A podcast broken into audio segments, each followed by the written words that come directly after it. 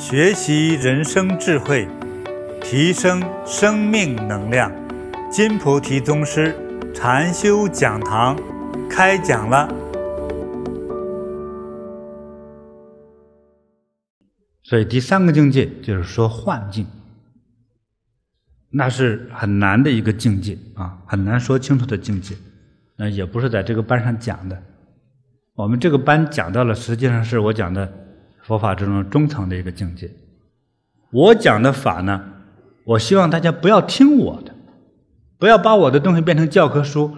我希望我呢讲的是一种一个引发的一个意念，你呢回去去思考，回去思考，你才能用得上。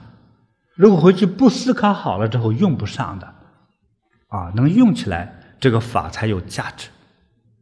所以今天的内容上来说，就是我们还我还在唠叨的是啊，叫做什么孝为先？对，所谓百善孝为先，这一切的美好的德行，是以孝敬为根本。你说这个太古老了，什么古老？你只要人类存在，你还只要结婚继续生孩子，这个话题千万别放下。一旦放下，我们立刻遭报应，这叫因果关系。你怎么样对待你的父母、你的孩子？有时候你都想不到你的孩子将来的变化，还有孩子结了婚的那一位是怎么跟你上刑法的。你不孝顺你的长辈父母，或者是结婚双方的父母，将来你们家会来一个人往死里整你，整得无比残忍。你怎么整你整你公婆了？你给你公婆每天打十鞭子，将来你来个儿媳妇，每天割你一块肉就会，因为这叫因果业力，这种罪恶。不断的积累，不断的积累，啊，它会自动的传给你的媳妇，或者是什么人。更高的境界就是你自己的孩子就变成一个妖魔来整你，一定是变本加厉的。就好比你借人家，你偷人家一块钱，未来每一块钱就变成了一万块钱的债务，一样的落在我们自己的头上了，是很可怕的。嗯，所以这个业力因果就是高利贷。追债的时候，不是追的是钱，是追的是命，让你命受到伤害，哦，让你的生命成为赌本，那才是最恐怖的。那我记得是讲过之后，孝敬父母，我们有没有回去给父母问安了？有吗？有吧？要有。那今天通话也比较方便，有的是用用手机软件的哈，发信息呀、问候啊，最好直接通话，最好有视频能看到这个亲切感哈。哎，你看看对方啊，看看老人家怎么样啊，看看他的精神。身体状况呀，哎，这个能够视频的同通话啊，这个其实是更好的，而且不虚假的。你别告诉我，师傅，我这样给妈妈问安行吗？废话，你是个骗子啊！要真实的，真实的，你有自然有你的方法，是吧？就像那个男生给他那个女朋友喂苹果一样，是吧？是吧？你真有那份情，你自然会产生非常好的法。啊，要要真实，啊，所以有很多人说，你看有我就认识那么哥两个，就兄弟两个，哎，这哥哥呢做生意先发财了，那很好，而且到处捐款了，总是帮助穷人，哎，他的业务就越来越多，啊，这是一个香港的哈，他呢就呃经营的这个贸易啊。比如说，呃，前前几年我认识他的时候，每一年大概纯利润赚两千万美金，所有开支都除掉，纯利润两千万美金。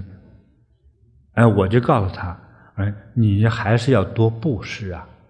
哎，他也很真诚，就是有这样有这样一种慈悲的根基。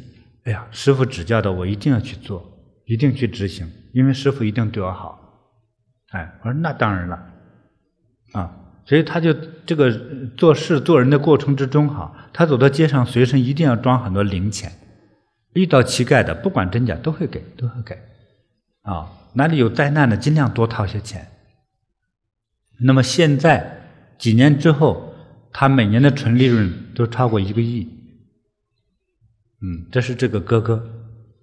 有一天呢，哥哥带着另外一个男的说：“这是我亲弟弟，啊，师傅，你看指导指导他，他总觉得这个这个自己的命运不好，是不是风水问题啊？”还是穿衣服颜色不对呀？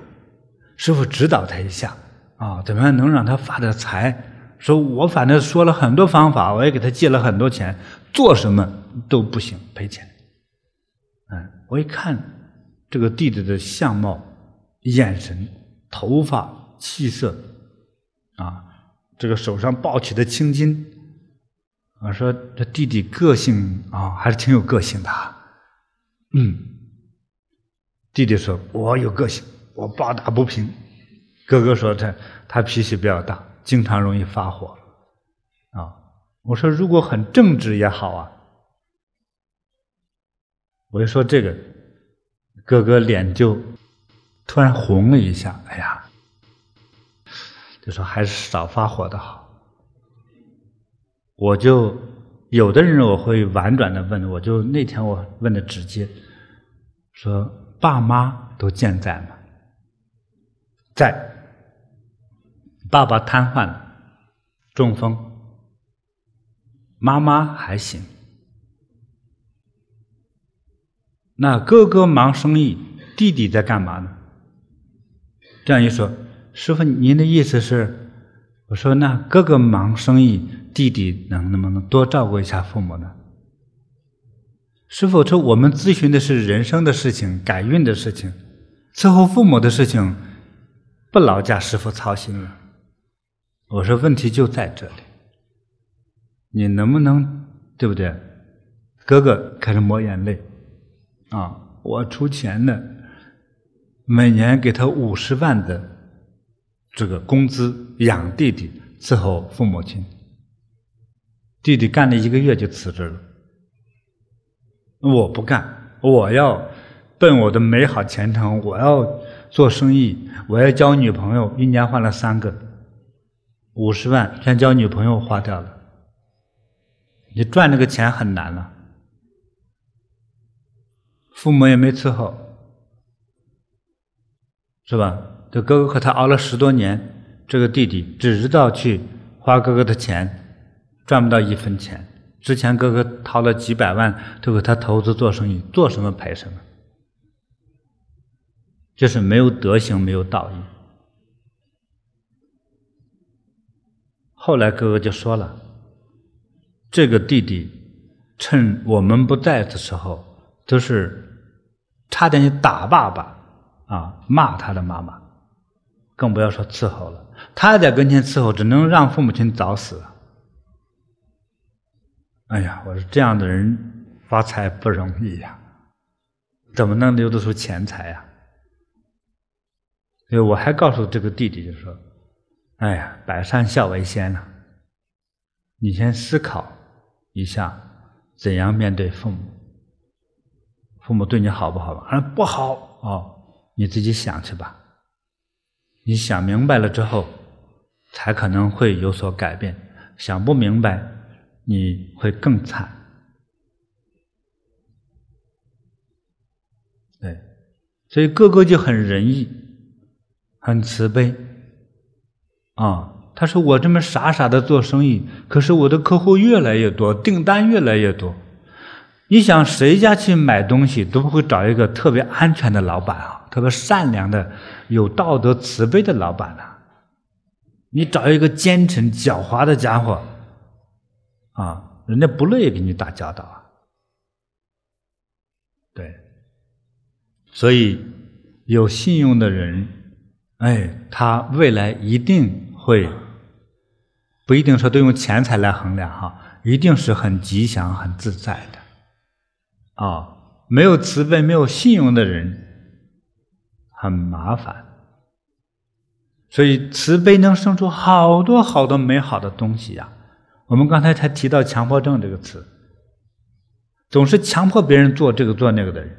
他给自己说：“我要做事情要求完美。”这种思维本身就是无知。世界的完美就在于各种层次都有啊。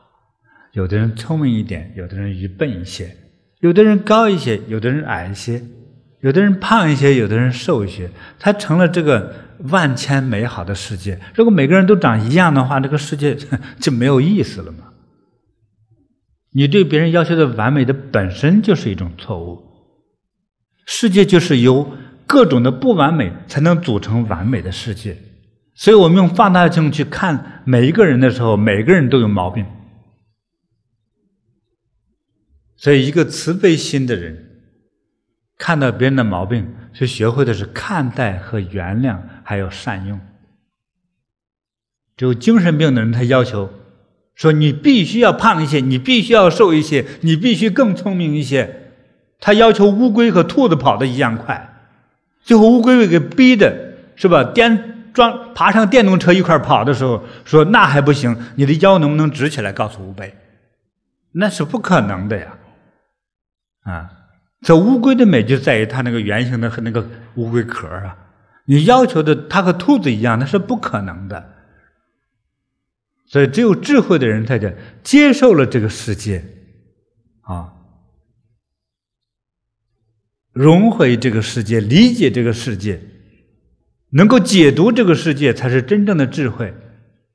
所以，智慧的人先学会的是接受，而不是要求；先学会的去恭敬布施，而不是获取。我说的这个部分，还是我们的中层的这个部分，就从我们。开始懂得，至少这个概念哈，懂得恭敬父母之后，我们这两天内心平静多了，身体自在多了，身体通畅了，因为我们的智慧通畅了。虽然还没有获得大智大慧、大觉大悟，至少从这一个最原始的概念开始通了之后，我们的人生开始通达，没有障碍，就从现在开始。因为这是道德之本，嗯，所以很多青年人，甚至一些成年人，他对未来啊，非常的担忧，不知道未来的人生会怎样。最担心的时候有没有工作，有没有饭吃，能不能成家，等等的这些担忧啊，青年人很担忧。还有很多已经有一定的年龄了，但是也没有做成什么事情，这对未来更担忧了。我还是给纯青年人说的时候，我是先立一个愿望，就是你人生追求的一个目标。有人说，难道就是做医生吗？我有的时候不一定是具体，有的人我就想改变人类的这个健康问题。你想作为一个医疗工作者，因为有时候你去在真要读医学院的时候，不一定是医生啊，哎，他可能做与医学相关的。最后，有的人是研究医疗设备。有的人是销售医疗设备，有的人制作医疗设备的一个部分，它都是与医学相关的。当我们定绝对定死了这个意念的时候，有好处也有坏处。说读了半天，结果做成一个医疗商人，可是我没做医生，我干脆跳楼自杀了，这就麻烦。所以应该有个追求的叫做一种大的概念，是一种宏观的，而不是特别具体的。那么有的人就给自己定的说必须学牙医，那这个很麻烦。就这种执着，有的人能成功，有的人就不能成功。所以跳楼自杀的孩子有很多，他定的目标太具体了，太具体也有动力，但太具体容易折断自己，精神受伤害。啊，所以要有一个宏观的目标。所以做人哈要有宏观的目标。第二个呢，设立自己的叫做做人的原则，做人的原则。这个原则如果用于佛教呢，就是戒和律，就是哪些事情我不能做，哪些事情可以做，哪些事情还要多做。比如说做功德啊，慈悲心你要多做啊，伤天害理不能做。对，要有自己的要做人的标准。在古代呢，也把这个做这个做人的标准这一块叫做立德，就是建立德行，建立德行的标准和高度。啊，当有了宏观目标，要有一个很好的道德高尚啊，高尚的道德真正呈现在你的身上的时候。你才可能能够立业，所以立业它是需要有基础的。就像我们盖一栋大楼，一个大的大楼，它需要很多的，第一需要土地啊，需要所有的建筑材料，门窗、玻璃、锁头、电线、水管，对吧？各种各样这些材料要具足了，你才能盖一个大的大楼啊。你盖一个小房子也是需要建筑材料的，它不是凭空就产生一个房子，所以那你要立业，立业之后我事业有成就，它也是有能够支撑事业的那些重要的点。那第一个最重要的点就是德行。我要说回我们那个刚才我举例在北美温哥华我买东西的那个故事，我去我们。那个华人开的小店退货的这件事情，他也是在建立他的事业。我去那个老外开的那个大公司呢，啊，买东西，那个老板无论多大，总有个老板。那个老板他也在立自己的业，同样在立业。当他的道德的标准高度不同的时候，等十年和二十年之后，他们的事业的差别就巨大了。比如开始起步的时候，比如说都有一万块钱开始起步，哎，但是十年以后，德行低的人呢，他的事业、他的钱一万块钱变成了一百万；德行高的人已经变成一千万或者三千万。那二十年之后，时间越久，差别就越巨大。二十年之后，德行高的这个人，他的事业已经巨大了，他的钱可能几十个亿了。德行低的人呢，已经刚刚变成千万，他觉得已经很富了。但是和他同时起步的人，人家已经飞黄腾达了。卖小百货的人就是买了两套房子，他觉得已经不得了了，因为他比他爷爷厉害多了。因为他爷爷一直守在乡下，还没买过房子呢，他就觉得自己很了不起了，还在夜郎自大。所以立德。之后方能立业啊，所以这样的这个立业一定是有着这么多的重要的支撑点，来让我们能够把它立住。那么也有人说，那看见有一些人，你看发财了，最后有的人被抓了，有的人被杀了，啊，那这是怎么回事呢？就是有有聪明、有胆量、有观察能力。有销售和经营能力，但是就是缺德。我说的有点伤害性哈。当我们的这个功德非常巨大的时候，你今天面对了今天这么大的一个资产的时候，你的心是很清净自在的。我在看过西方人拍一个电影，那个电影叫《铁面人》啊，啊，那个铁罩住脸是吧？这其实真假的一个王子。啊，最后说选出来这个就到皇宫去，说你就是皇帝。那么他这里头有个重要的大臣，就教这个小孩子，我这样教你做皇帝。当走过黄金铺的这个地板的时候，你不要说哇，黄金呐！穿上帝王的衣服的时候，哇，这么美呀！啊，不要大惊小怪。啊，这些是我应该踩过的，也没有庄严感，很随意的、自在的。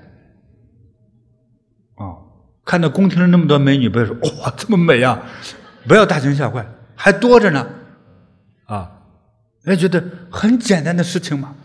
我大约教他这种感觉，就是一个真正的帝王创了那么的世那么大的一个世界，他拥有整个的国家的时候，他怎么会为踩在一个黄金的地板上而兴奋不已呢？他觉得是很正常的事情啊。一个百姓用一个呃白玉雕的杯子喝水的话，根本就不行，干脆供到我祖宗的供桌上去吧，就不敢喝水了。皇帝呢说：“拿来，我那玉罐呢，拿来撒尿是正常的。”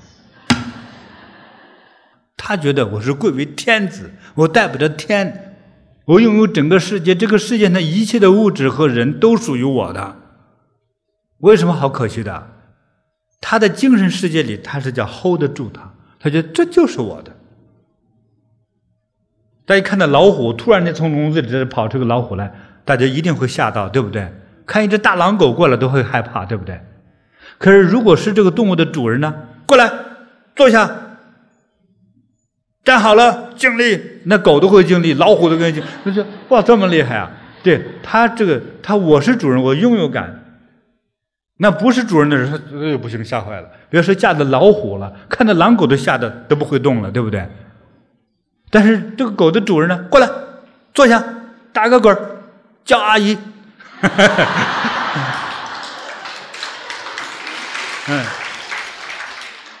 对呀，昨天我就遇到我们这本地有个小伙子，他们家的狗是不是啊？还能说英文啊？是说哎，love you，哎，那个狗在那叫，哎，结果他他姐姐他妹妹成天叫这个狗，I love you，I love you，这狗也跟哦哦，也会说那个声音，真是，这把狗都训得说人话。哎，那当然是个小狗，如果是大的狗呢，哎，不属于它的主人就。就吓得就躲起来，很惊惊悚的感觉，对不对？狗的主人就得命令它，要当做玩具，是我的宠物。所以，当你拥有这么大的，你就是你是这个事业的大的主人的时候，你在拥有这个事业的时候叫随心所欲的自在感。但你不是一个这个主人的时候，就已经烧得发疯了。说老子这么多的钱，我什么都要干，我就没吸过毒，我常常吸毒的感觉，我常常酒醉的感觉。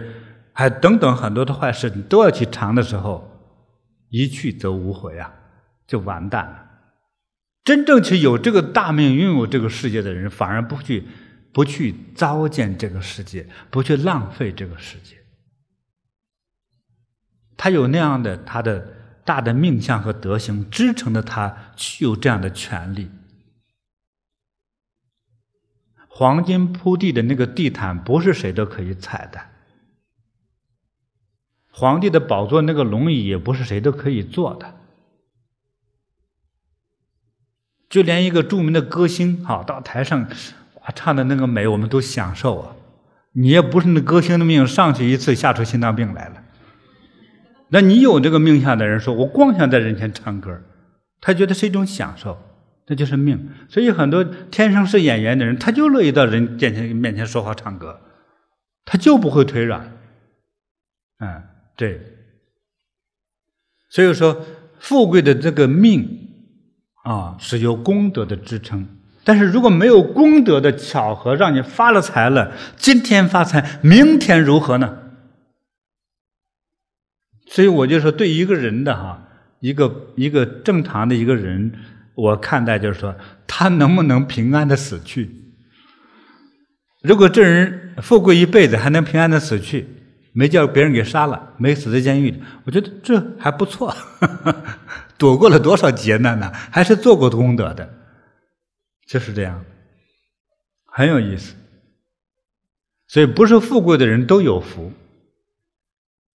那么富贵的人，当然如果讲到这儿的时候，我本来不讲的，讲到这儿的时候，我会想到说，有人就问了，那，呃，一个奸诈的人，他没有那么大的功德。但是他通过他的所谓的这种能力啊和所谓的智慧，他赚到那么那么多的钱，是不是也是一种功德呢？是，比如他的功德哈，像小时候我的师傅告诉我，他人是有命的，这就是叫不同的命运的意思。他说的命是这个，人有不同的命运的。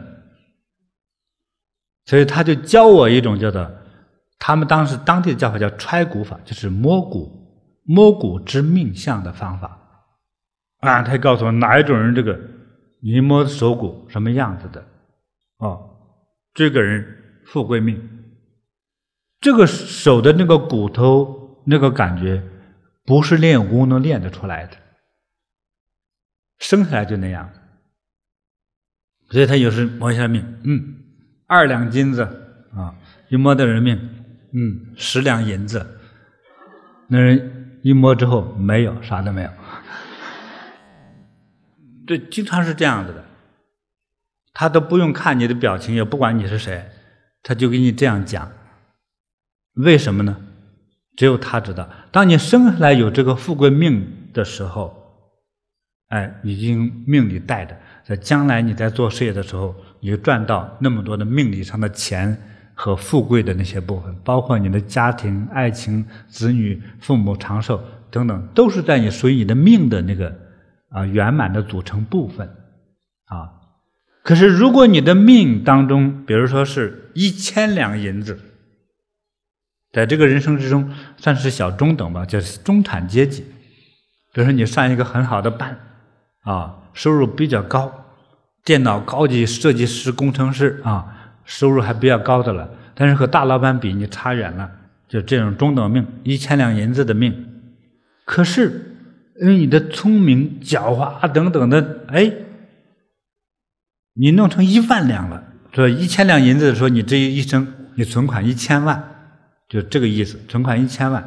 可是呢，因为你的聪明、狡猾，弄到一个亿，对不起，危险已经来了。啊，就像我们坐我们这个长长的电梯一样，他写的十五个人，就我们上去三个人，就呱呱呱呱叫，还得下去两个，剩下一个才能走。啊，他经常这样。当你的命当中获得的财富远远超过你的命中的注定的财富的时候，超过了十倍以上的时候，一定会报警。啊，一定报了警之后，我们还不去改过。不去调整，或者没人帮你，没人指导你，接下来就会碎掉。你原来赚的一千万，会已经变成一个亿了。你放心吧，接下来一分都没有了，会家破人亡。富贵可以拼了命去得，但是得了不一定花得了。他为什么要修行呢？那主要修的是什么呢？德行，修心。那心中呈现的具体呢，就是慈悲。慈悲之后再进行分析，就是德行。就是你有感恩心，敬爱你的父母吗？所以在阎王爷找你算账的时候，就开始审查。你说你觉得自己有德行吗？请问你孝敬父母吗？你说孝敬，你只是心里孝敬，实际没有行动，还先打入地狱，先打他八百鞭子，就会这样惩罚你呀？你怎么有好命呢？所以在这个基础上之后，我们才有了讲信用啊，多布施，不骗人，不杀生，不酗酒，不吸毒。不贪色，谁都好色，但是好色多了就叫贪婪，贪财、贪色、贪名、贪利的这个火候和程度，如果不知足住手的话，会踏入险境，会让自己危险，会让自己危险啊、哦！这些故事很多了。啊所以我们讲到说，命之中还具体到这个程度，你觉得哎，我赚钱还可以呀，可以有个量啊。所以我在长大的环境，哎，那里头有藏族啊，信佛的，信伊斯兰教的，他们我认识这几群人，就是商人的穆斯林朋友，他们都是赚到钱之后。就赚到比我们的工资要高很多倍的钱数之后，第一，他会捐回给他们那个寺院一部分；但是还要额外拿出来一定的比例，大约只有十个 percent 哈，百分之十左右，还要变成小零钞零钱，就散给穷人，而且提前贴海报通知，他们就有这种一个习惯，啊，就是某某我们就说某某功德主哈，会在礼拜六几点至几点，在某个街道上，啊，会给大家这个呃游喜哈。哎，大约就知道，就是有人来散钱，他们就会把这个大钱变成这些零钱散钱，一把把往外扔，沿路开着车往外扔，这些贫穷一点的都去捡，但不是耻辱的感觉啊，大家都很很高兴，很多开店的小老板都捡一点，说：“哎呀，我借他的光，你看人家吉祥赚到钱了，我借他的这种财运啊，我也收藏一点这样。”但多数是穷人去在那捡。我觉得非常好，所以这个事情我就问过师傅，师傅说，这就是有高人指点的，这是对的，以后他才能发更多的财。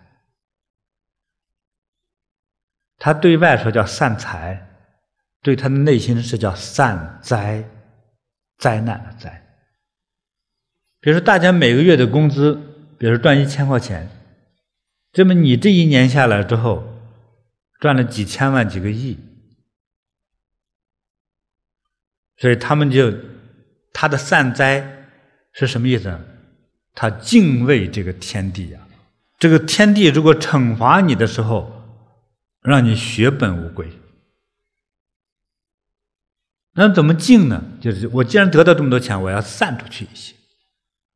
这还不是税务，税务刚上完的税之后的钱拿回来去散的。哎，钱多了是灾呀！你拿出十个 percent 或者更多一点去散出去，你平安了，神都会护着你的，这个自然的一切生灵都会护着你啊，是这个意思。你懂也好，不懂也好，反正这是我看到的真实的故事。哦，这些人是越做越聪明啊！哇，好精明啊！赚到的钱，但是和他打交道都是很平静，他的货物又好，还不会太贵，比市场价格还会低一点，你就很乐意和他打交道。所以他们的会做生意，第一个就是勤奋的，对，所以很多这种很好的德行因慈悲而生，所以他们通过这个散灾、散钱的这个方式，让自己的功德更大。比如他的命相是赚了一千万的，这样他可能不断的往上升都没有问题，因为他不断的散钱出去，散钱出去，他赚钱不忘众生，把给那些穷人，甚至有些人去买衣服给路边的乞丐，你都想不到的，都是那样做的，我看到好佩服啊。所以好的命相是由功德。积累起来的，如果没有这个功德的这个基础来支撑着它，多么高的高楼，就越高的高楼就越容易倒塌。如果一个小矮房子还好了，就是那个基础啊，房子的基础，如果不是很牢的话，嗯，一个普通的房子倒塌的几率不高。但往上的层落的越多的，越容易倒塌。啊，像很多国家都有，是我也想建世界第一高楼等等。像这个词汇太危险了。那些楼哈，在那当起大风的时候，外面我们感觉那个窗户吹得出声音来，呜呜，有这个风声的时候，如果站在六十层以上的那个楼，那个楼在摇晃，你们知道吗？有没有住过特高楼的哈？真的很恐怖。一摇晃，再加一次地震，咣就倒下去。这越高越危险，财富和权力、名分也都是这样。就像一个小 baby、小宝宝摔倒是常见的事情，对不对？没事，人长成成年人大高个子摔一下都受伤。嗯，他矮小的就不受伤，他倒下是正常的事。所以，特别高大的财富啊、权力等等这些东西高了。就是最难 hold 得住，因为我没有这么大的功德产生不了这么大的磁场去自在的操控它。所以，当我们的财富达到相当高度的时候，财富和权力的时候，其实是失控的，真的有点像放风筝。放风筝，说实在话，五十米以内你可以揪着，如果超过三百米，你都快看不清它的时候，它随时会刮跑，线随时会断掉，它会失控的。所以楼房太高，它是很危险的，随时就可以让它倒，任何理由都会让它倒下去，就是这样。人家说钱多可以操控吧？操控不了。所以任何东西一旦过多，都会失控。所以我说，我们开始学习一个更加解脱的这个心灵的高度，看透这个财色名利的这个本质。所以我们要学会叫随遇而安，充满感恩心。当感恩心。产生和升起之后，接下来就会叫做知足而乐。而乐就是我乐意接受我现状，说还能挣巨大的财富，哎，算了吧，放下吧。因为一旦太高太远，将会失控啊，你操控不了的。所以就像很多男人做生意一样，你开的小公司、小店。这么小能谋生，其实挺开心的。当一旦大到一定程度，它就可能容易失控。一旦变成上市公司，你根本操控不了。你说你要不赚钱吧，大家都骂你，网民都骂你，股民不股民都骂你，因为你你公司不赚钱，他们会撤资的，会卖掉你股票，不要了。买你股票的人是让你来赚钱的，可是你赚不了钱的，还要骂你。所以一旦大了之后，就是失控，所以你的事业、人生到那个高度，你才知道。所以到了中层以上的时候，乃至到中层当中偏上的部分的时候，我还是给大家传达的对事物的根本解脱和真相的一些概念，给大家这样讨论一下。我们学到这一步的时候，我们最容易得到健康。最容易得到智慧，因为我们开始懂得了，并不是绝对的去拥有它就是最好的，拥有多了就是伤害。还有很多东西是不能拥有的，比如说这个国家不让拥有武器，你非要弄个枪藏着，这就是危险的。我们都知道吸毒是危险的，你非要吸口毒试一试看是危险的，你会倾家荡产。所以一定还要让自己明心见性啊！